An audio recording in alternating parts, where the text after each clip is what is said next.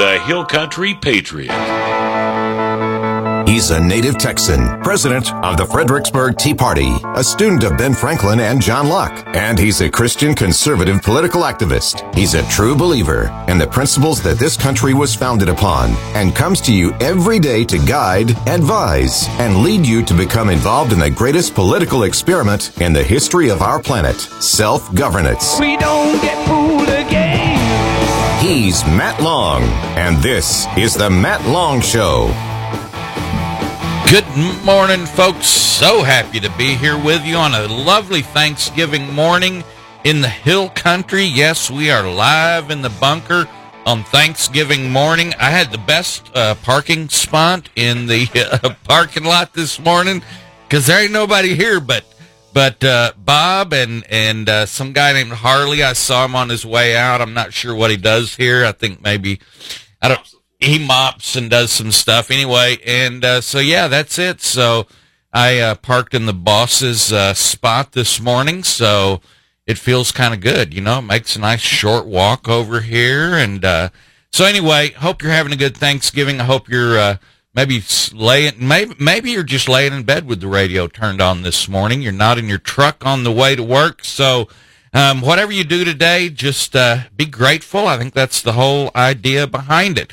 So, um, no, I'm not going to talk politics today. I'm not going to talk about how awful Greg Abbott is and how he uh, destroyed your uh, Constitution and all your God given rights in the last 18 months, and how we want to uh, make sure that we have some uh, really good options in the primary. No, I'm not going to talk about any of that. So, um, not going to talk about your uh, representative who is a great campaign conservative, but just can't carry it on when he gets onto the House of uh, the the floor of the House. Nope, not going to talk about any of that, and all the opportunities to uh, get some uh, new blood into the Texas House and the Texas Senate. Nope, we're not going to talk about any of that.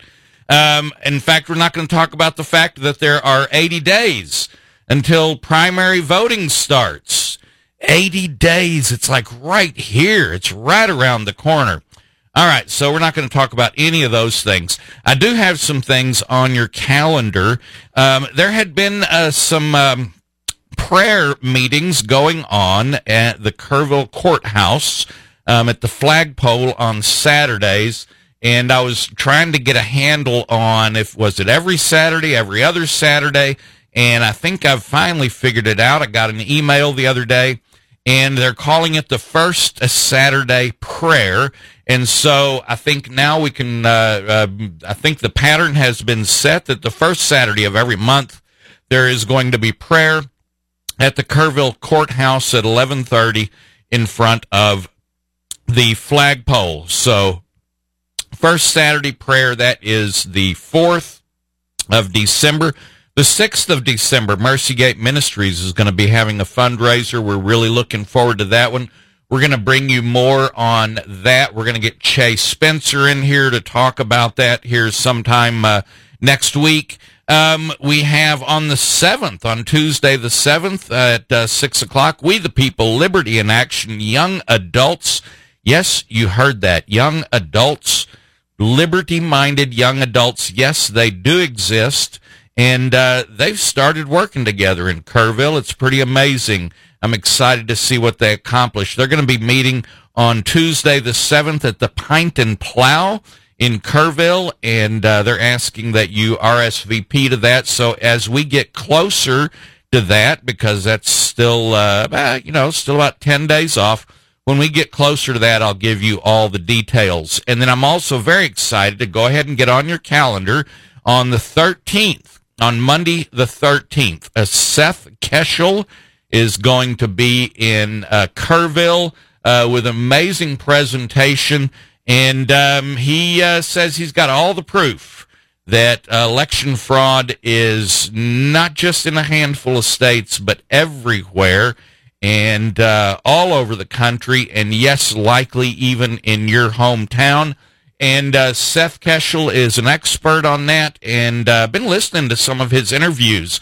And boy, I'm telling you what, he's got the numbers. He's got the numbers. And uh, I have some questions ready for him. I can't wait to meet Seth Keshel. But if you um, want to hear him talk about how the election actually truly 2020 really was truly stolen and um, how and how it was uh, even stolen in Texas even though our guy ended up even though we did end up with our votes going for Trump but uh, in so many other areas our elections in Texas are just um, he claims we can't count on them but there is a fix and so Seth Keshel is going to be here in uh, Monday, December 13th, and that is going to be a paid event, an event including a dinner, and uh, so we'll bring you more details on that. Let's see, I think I do have a uh, website here, Seth Keshel Kerrville dot rsvpify rsvpify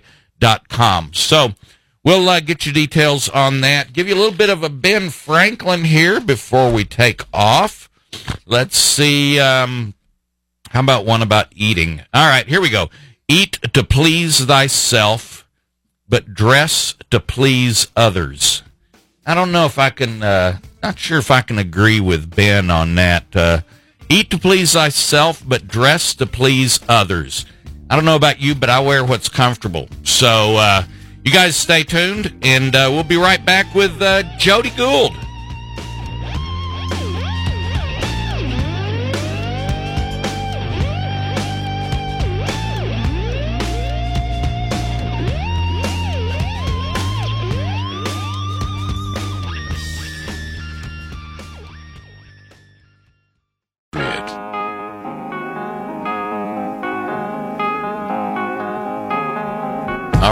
Folks, we are ready. We are back and uh, can't wait to get going. I've got some good stuff from you from David Barton today. We got some George Washington. Uh, but before we get to that, we need to get to some of our local famous people, and that would be Jody Gould, who is busy. In fact, I kind of feel guilty um, calling her and disturbing her because you're working on a Bundt cake. Is that what you're doing right now? I'm I'm making a pumpkin spiced rum cake. wow. Wow. Listen, I have I have a Bundt pan in the shape of a football stadium. If you if you ever if you ever need to be, make a Bundt cake in the shape of a football stadium, I'm your go-to guy. So just let me know, and uh, Okay. be be glad to loan that to you. So um, well, it, well, if if Dallas makes it to the um, Super, Super Bowl? we might just have to borrow that. All right, all right. We'll we'll we'll keep that in mind. So there you go. So y'all have big Thanksgiving plans in obviously today. Yeah, not not real big. We got some family coming over, but um, you were keeping it a little toned down. You know, we have a fa- big family, and they all have spouses, and so every once in a while we have to share Thanksgiving Day with the other side of the family. So Uh-huh. this is the year All that the other side of the family gets the other, you know, to to do their thing. So we're just um having a small shindig with a couple of people. this All year, right. Well, that's which is okay with me. uh, yeah. I'll bet it is. So that means the Tejas Smoke Depot is not open for business today. Not open today, no. We posted it Okay. uh, several weeks ago, so hopefully everybody got the message. But it's been that's the norm for every year. So Good. Well, that's the way it should be. I think uh, businesses should be closed on Thanksgiving, and Christmas, and and Sundays. So tell us, uh, besides Thanksgiving and Sundays, tell us what your hours are at the Tejas Smoke Depot. So we're open every day, Monday through Friday, 8 a.m. to 8 p.m. On Saturdays, 9 a.m. to 7 p.m. And then we're closed every Sunday. So That's uh, right. and holidays, of course. You know, Christmas Okay. and Thanksgiving. So. There you go. But uh, this year we're gonna, you know, have our regular sales. We're gonna have a Black Friday sale tomorrow, Great. and um, we're probably gonna be running sales throughout the end of the year. So if you're looking for, you know, gifts that are geared toward tobacco, um, come in. We're making some good deals this year. Okay. Which we do every year. Um, but uh, yeah, uh, we've got a pretty good inventory right now. Lots of CBD products and and um, fine cigars and um, accessories. I know the shelves were looking pretty stocked the last time I went through. Yeah. Honestly, I haven't been in uh, in in the last couple of weeks. I just had sinus surgery, and so it's Oh, kept me bless out your of heart. Out the door. I know, but hey, I can smell today. That's good. That's good. Jody Gould smells. We'll uh, spread the word. hey, that can be the phrase that pays. There you go. Um, what is speaking of the phrase that pays for our listeners to uh, this radio program? We give them a, uh secret code, a phrase that pays every Thursday, and they can use it for the following week to get a discount if they just use the phrase that pays when they go into the Tejas Smoke Depot. So, do you have one for us this week? Well, we uh, all talked about it this morning, and we've just come up with "Thank God for Texas." All right. Thank God for Texas is the phrase that pays. Boy, no kidding. Not only do we need to thank God, but we need to get to work saving Texas. So, and that's, That's uh, that's boy, that's what we all are keyed up on here. Jody, it's uh, we're going to tell people where you're at. Um, if you're in Fredericksburg on Main Street, head west. Go to the Y at the end of town and uh, veer off to the left. And down on the left, a little bit further down the road, is going to be the Tejas Smoke Depot. And if you got your kids in the truck, just make a counterclockwise drive around their nice little building and pull right up to the uh, window. And uh, Jody or one of her awesome employees uh, will wait on you hand and foot. Whatever you need, they'll take care of you. If it's a Dr. Pepper and a honey bun and a couple of cigars, they got you covered. So, did I get all that right? Sounds good to me, Matt. All righty, folks. Uh, Jody, y'all have an awesome Thanksgiving, and um, and uh, be nice to your family. And uh, there oh, you go. absolutely.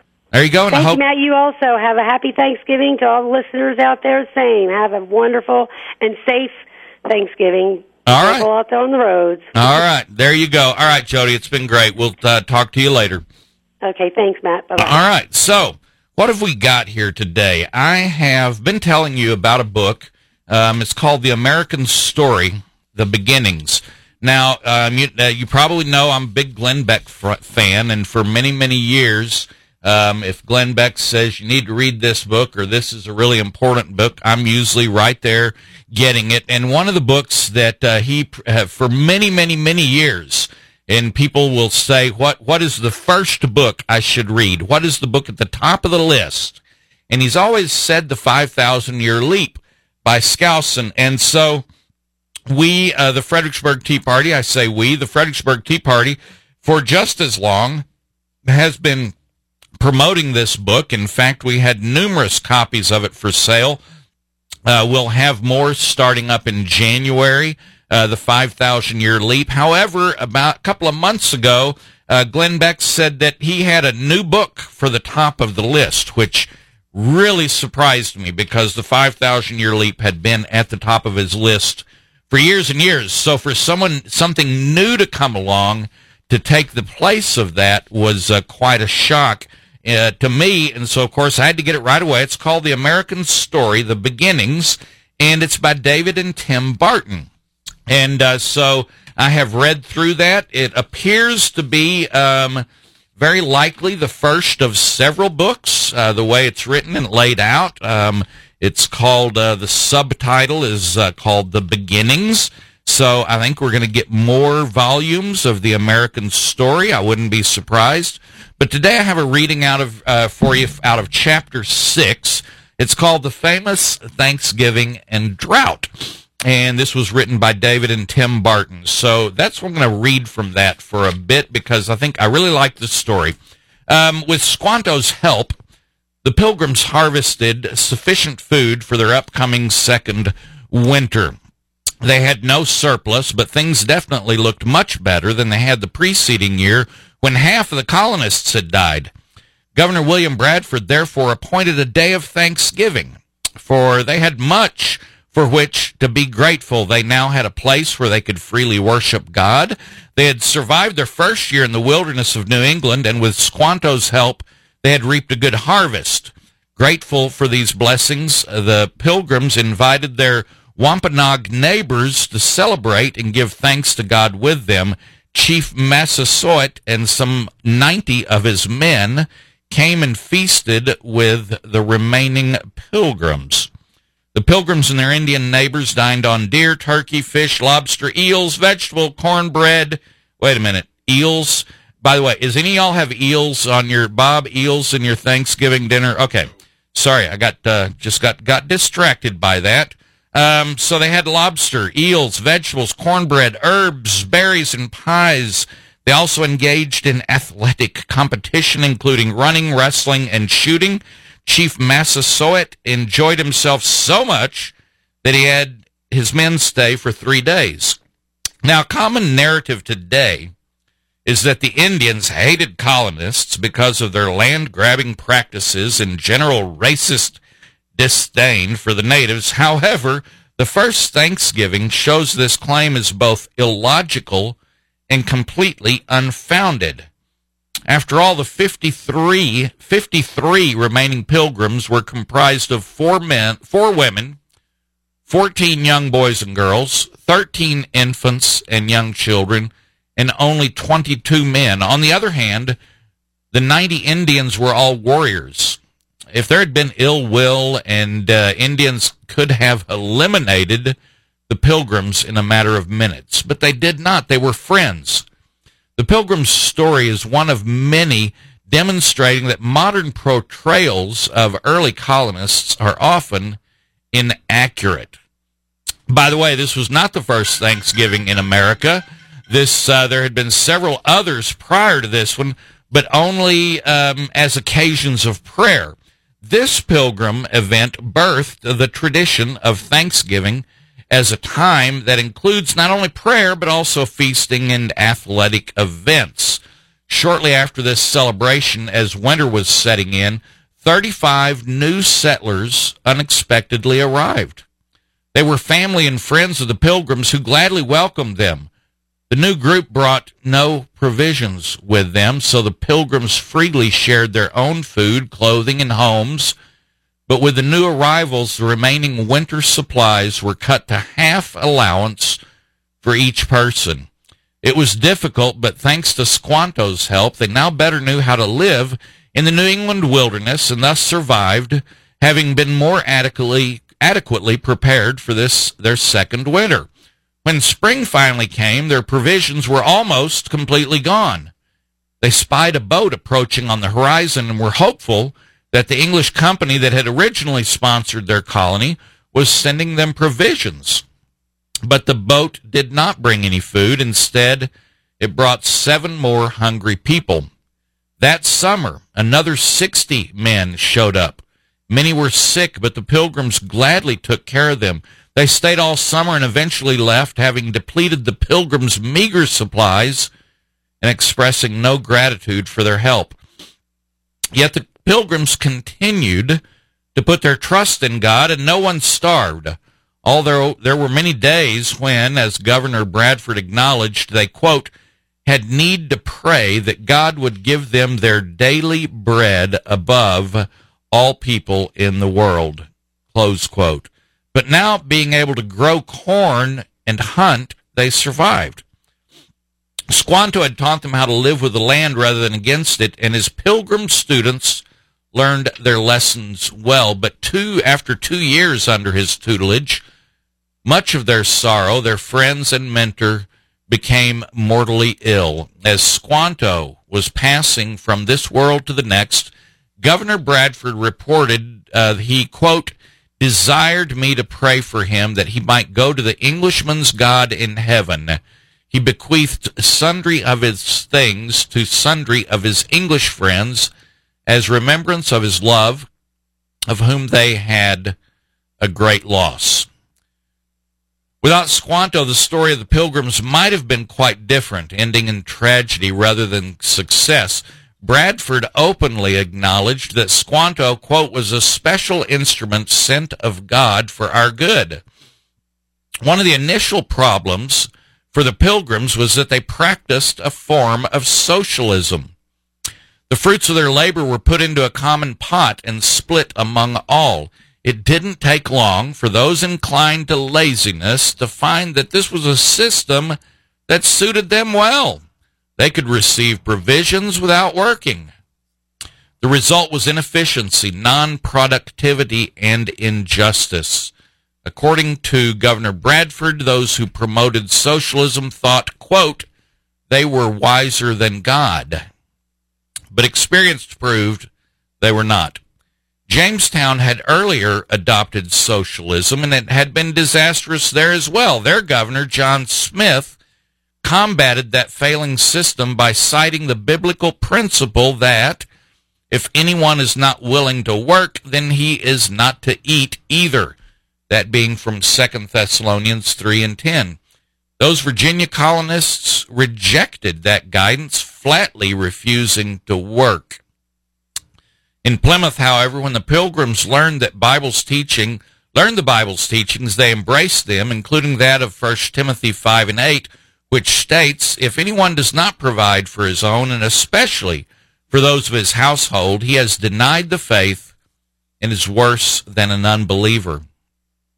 Applying this principle saved the colony. The biblical focus on individual rights and responsibilities is a core element of the free market system, especially the requirement that every person provide for his own family, not that of someone else.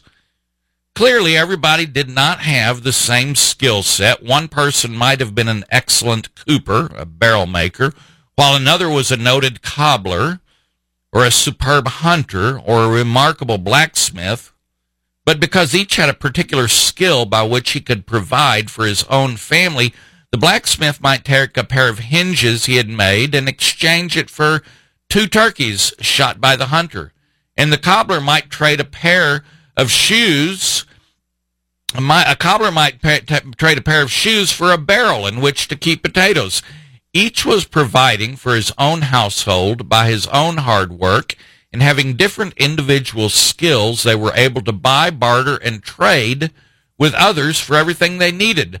Citizens knew what they wanted and how much they were willing to exchange for it, and it all occurred without undue interference by the government. Applying biblical principles, the pilgrims began to move away from the socialist lifestyle of farming they had practiced at their arrival.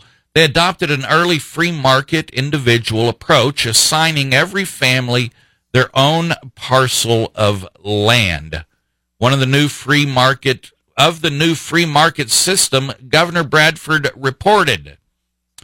This had very good success, for it made all hands very industrious, so as much more corn was planted than otherwise would have been by any means the governor or any other could use and gave far better content. The women now went willingly into the field and took their little ones with them to set corn, which before would, eh, they would fake or pretend weakness and inability. That was uh, from Governor Bradford. Once the pilgrims began adopting, um, abandoning socialism and adopting the individual free enterprise model, their productivity dramatically increased and abundance began to emerge among them. They were able to directly benefit from their own hard work and the fruit of their personal labors, and they planted seven times more than they had only two years earlier. Uh, looking back over the uh, pilgrims, many improbable facts stand out. On their way back to America, the storms were so fierce that the main beam broke endangering the lives of all on board. There were no tools on the ship to make the necessary repairs, but the pilgrims unexpectedly and even illogically had with them what they needed to save the ship and continue the voyage.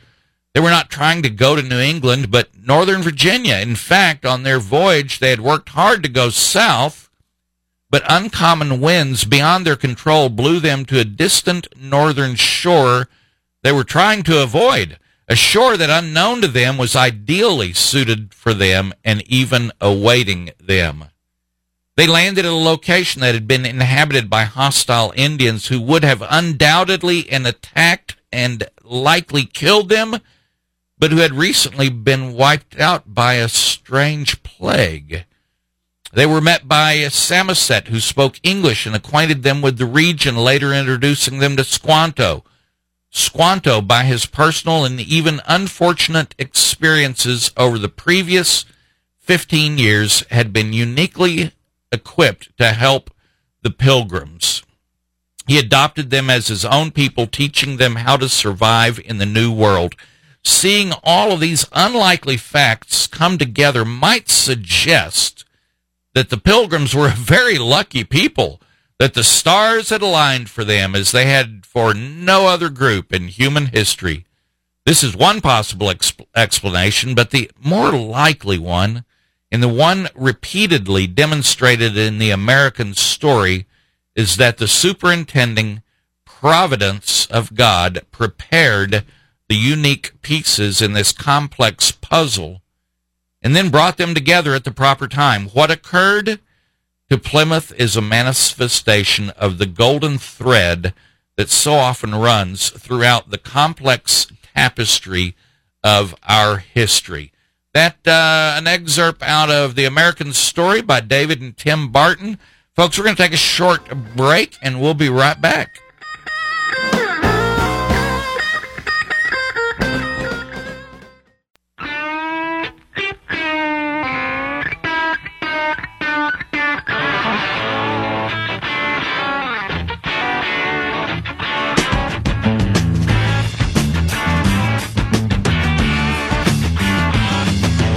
Folks, we are back. Thank you so much uh, for staying tuned.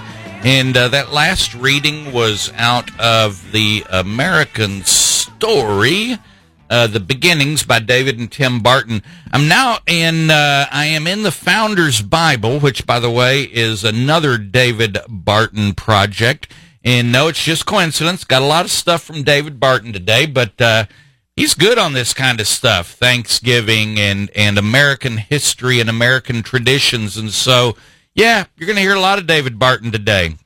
Um, in the founders bible he um, uh, that uh, david barton put together and it's the uh, new american standard version of the bible but it is just chucked full of articles and biographies and stories of the founding of this country and the ideals of this country the principles upon which this country was built, and so and he, and he tries to plant them near an appropriate scripture, and so in Second Chronicles uh, five through seven is where the new temple is being dedicated to God, and and God is uh, eventually, I think, in chapter uh, uh eight or chapter seven.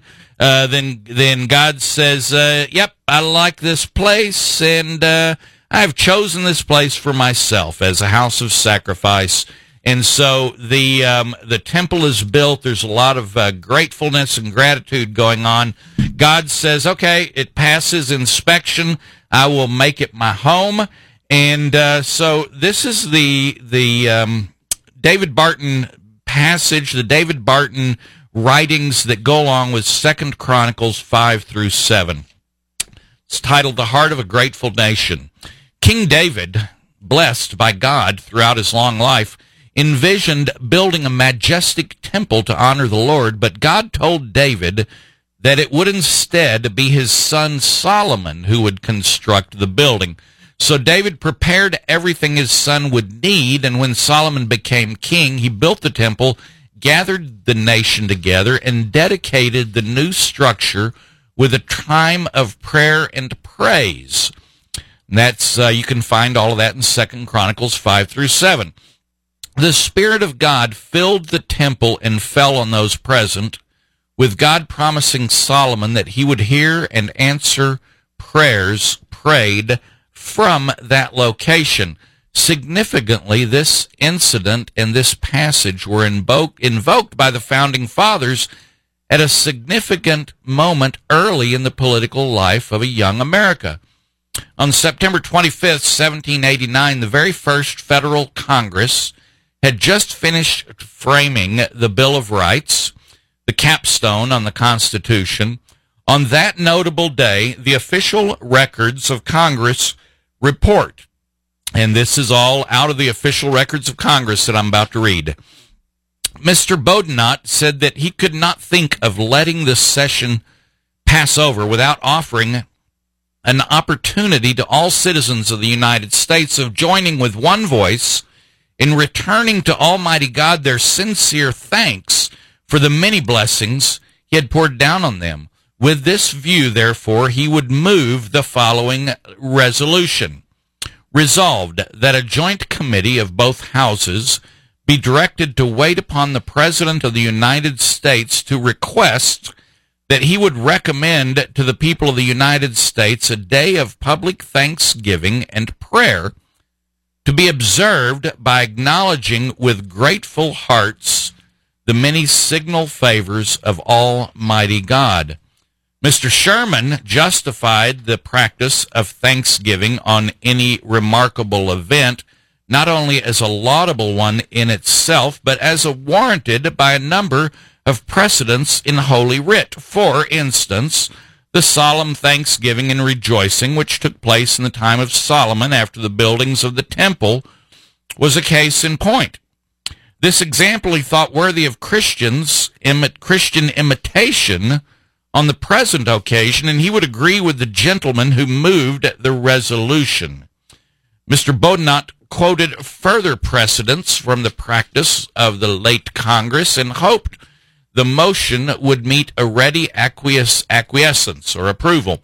The question was now put on the resolution and it was carried in the affirmative.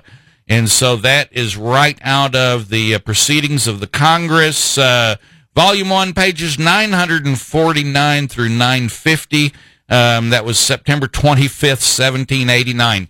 Yes, they wrote all this down, and we can read it today. We're not we're not channeling dead people. Um, so let's get back to the story. Congress's recommendation was delivered to President George Washington, who happily concurred, issuing America's first federal proclamation for a day of prayer and thanksgiving. That proclamation declared, this is from George Washington, Whereas it is the duty of all nations to acknowledge the providence of Almighty God, to obey His will, to be grateful for His benefits, and humbly to implore His protection and favor. Now, therefore, I do recommend that may then all unite, that we may then all unite in rendering unto Him our sincere and humble thanks for His kind care and protection of the people of this country and also that we may then unite in most humbly offering our prayers and supplications to the great Lord and ruler of nations and beseech him to pardon our national and other transgressions, to promote the knowledge and practice of true religion and virtue. That's from George Washington. Notice that George Washington said that nations, not just individuals, but nations have four duties one, to acknowledge the providence of Almighty God. Two, to obey His will. Will. Three, to be grateful for His benefits. And four, humbly to implore His protection and favor. This proclamation, along with the several other calls for prayer he issued in his administration, was written by Washington himself, whereas other presidents had chaplains of Congress write their proclamation. Significantly, America's first federal day of Thanksgiving occurred because founding fathers in Congress were thoroughly familiar with the Bible and found precedent for such a day from Second Chronicles 5 through 7, one of many American practices with a biblical basis. So that is uh, the uh, article that accompanies Second Chronicles five through seven. That one was written by David Barton. It is in the uh, Founder's Bible, and um, another highly recommended. Uh, yeah, that's a good book to read on your list of books. I think we would could put the Bible up there um, at the top of the list. By the way, in that article was a wee little bit of um, George Washington's proclamation of Thanksgiving. And it's really, I've always read just the parts of it. Well, um, I had, I found yesterday um, in a book by uh, a friend of ours, Tommy Hayes, who is uh, over at, uh, um, who occasionally offers classes at Bridge Church. Let's put it this way. He uh, has classes over at Bridge Church during the week has a great book called A Daily Prayer Journey with Tommy Hayes. And uh, on uh, for November 24th, he actually prints the entire George Washington uh, proclamation, which I think is worth reading again, uh, the whole thing, because George Washington, he, whatever's important, he says more than once. And uh, I'm, I'm, I'm looking forward to reading this, and uh, we're going to do that right after we get back from this short break. Y'all stay tuned.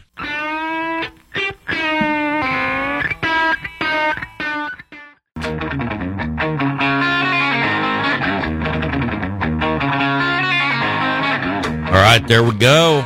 Like Harley says, Friday is or Thursday is Mini Friday, and uh, so I guess we got a little mini Ted in here, just a wee bit of Ted to get us ready for.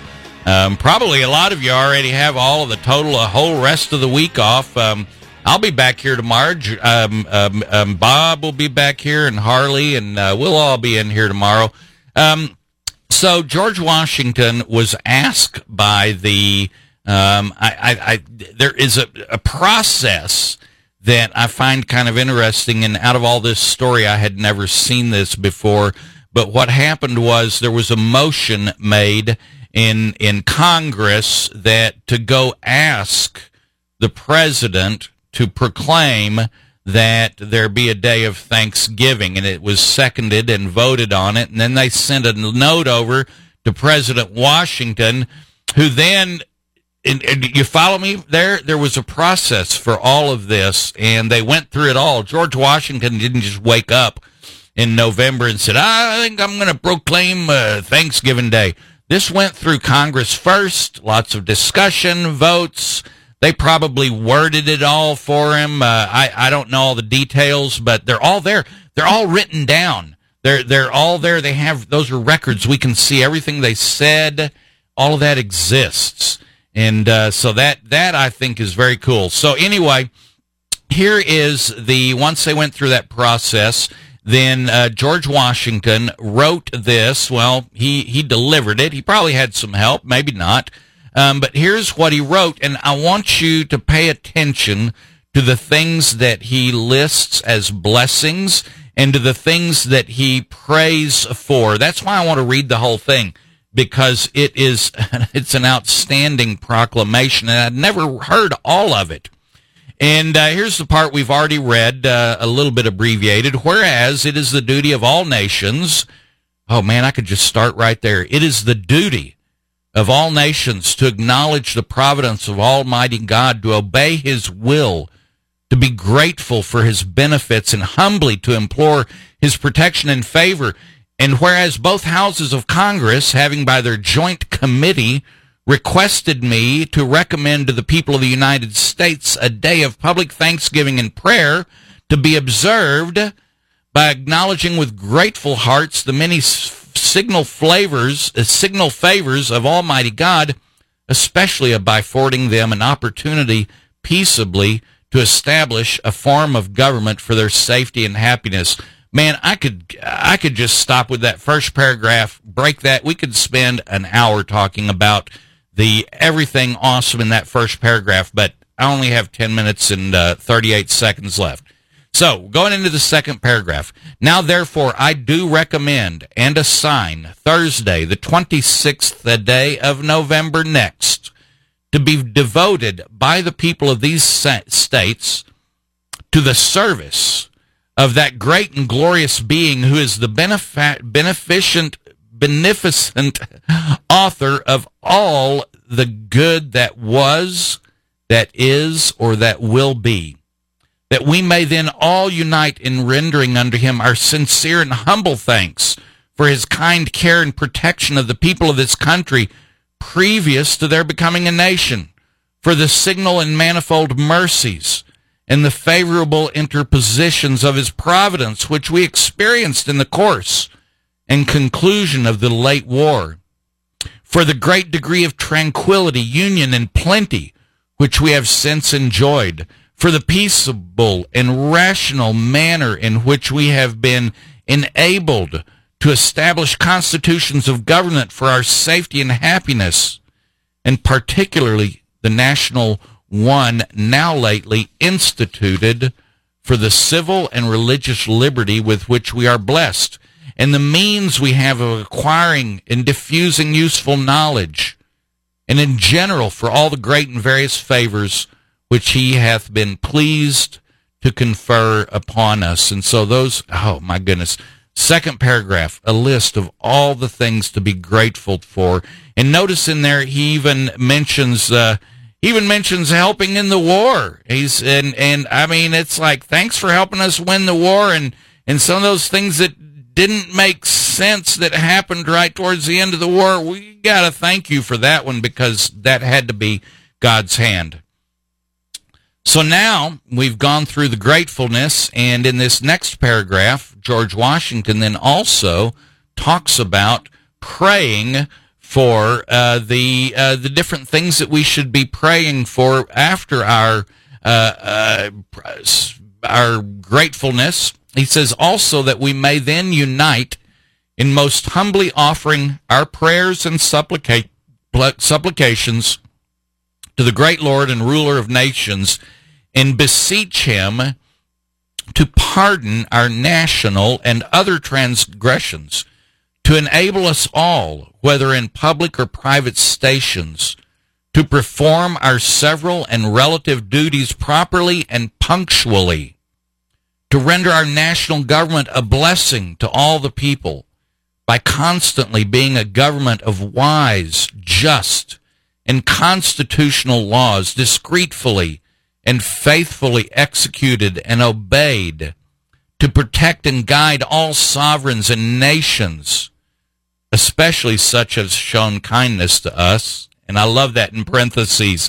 He's saying we should uh, we should pray for all the uh, for protection for all of the the nations and the sovereigns. And then he says, well, and particularly those who have uh, been our friends through all of this. You just got to love that. So let me start over um, to protect and guide all sovereigns and nations, and to bless them with good government, peace, and concord, to promote the knowledge and practice of true religion and virtue, and the increase of science among them and us, and generally to grant unto all mankind such a degree of temporal prosperity as he alone knows to be best given under my hand at the city of New York, the third day of October, in the year of our Lord, 1789. George Washington, President. I just love that he it's all eh, eh, he goes through all the things to be grateful for and he then goes into the things that we should pray for including other nations and other sovereigns but especially those that have shown kindness unto us. That, that that is just too good. That just tells you so much of the character of George Washington. Um, and uh, that uh, it just uh, that's just a little kind of a giveaway into his personality. And you may have noticed that, uh, of course, most of you probably know that way he didn't write that in Washington D.C. because it didn't really exist yet in 1789. It was a swamp over there.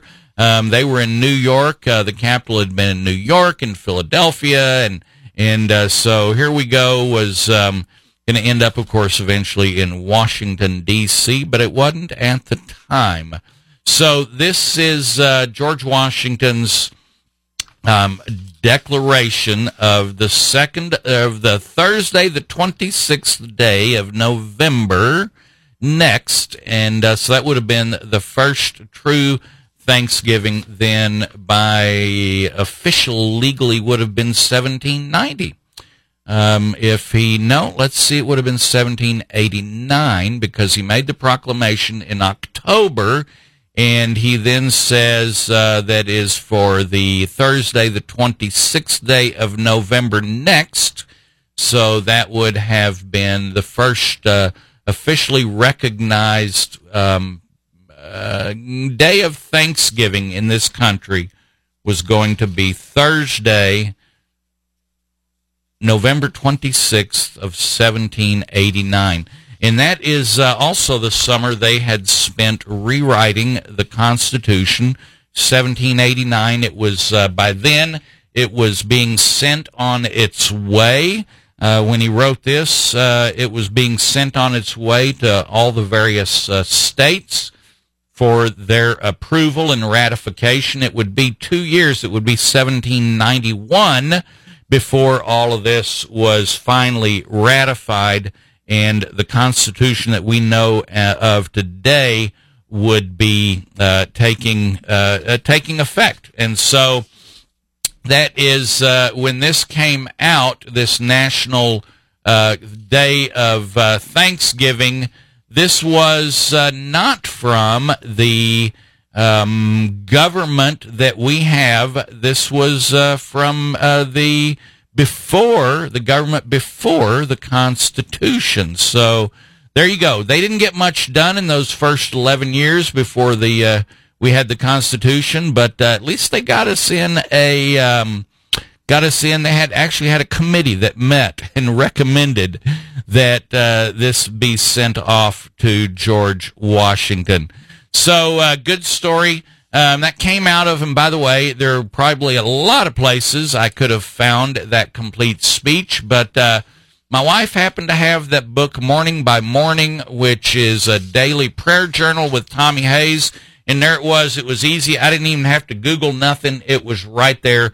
So thank you, Gail, for uh, providing that for me. So we do have a, a scripture, and I took my bookmark out, but it is in Second Chronicles 7, 12 through 14. And as soon as I can get back over there, um, I will find it for you. And here we go. I'm almost there. I'm going to keep talking. Y'all uh, visit among yourselves and I will find Second Chronicles. There's nothing like looking up to trying to find an Old Testament uh, book under pressure. So we are at, I found First Chronicles. Here we go. Second Chronicles 7, 12 through 14. All right. Then the Lord appeared to Solomon at night and said to him, I have heard your prayer and have chosen this place for myself as a house of sacrifice. If I shut up the heavens so that there is no rain, or if I command the locust to devour the land, or if I send pestilence among my people, and my people who are called by my name humble themselves and pray and seek my face and turn from their wicked ways, then I will hear from heaven and forgive their sins and will heal their land. So there you go. That is a scripture that a lot of people are using these days calling for it's time for our nation to wake up. It's time for our nation to humble themselves, turn from their wicked ways, and pray to God for forgiveness. Um, and uh, we've got a promise that the land will be healed. Folks, um, be safe out there today and uh, don't rush off to um, um, HEB to buy uh, whatever those last minute supplies are.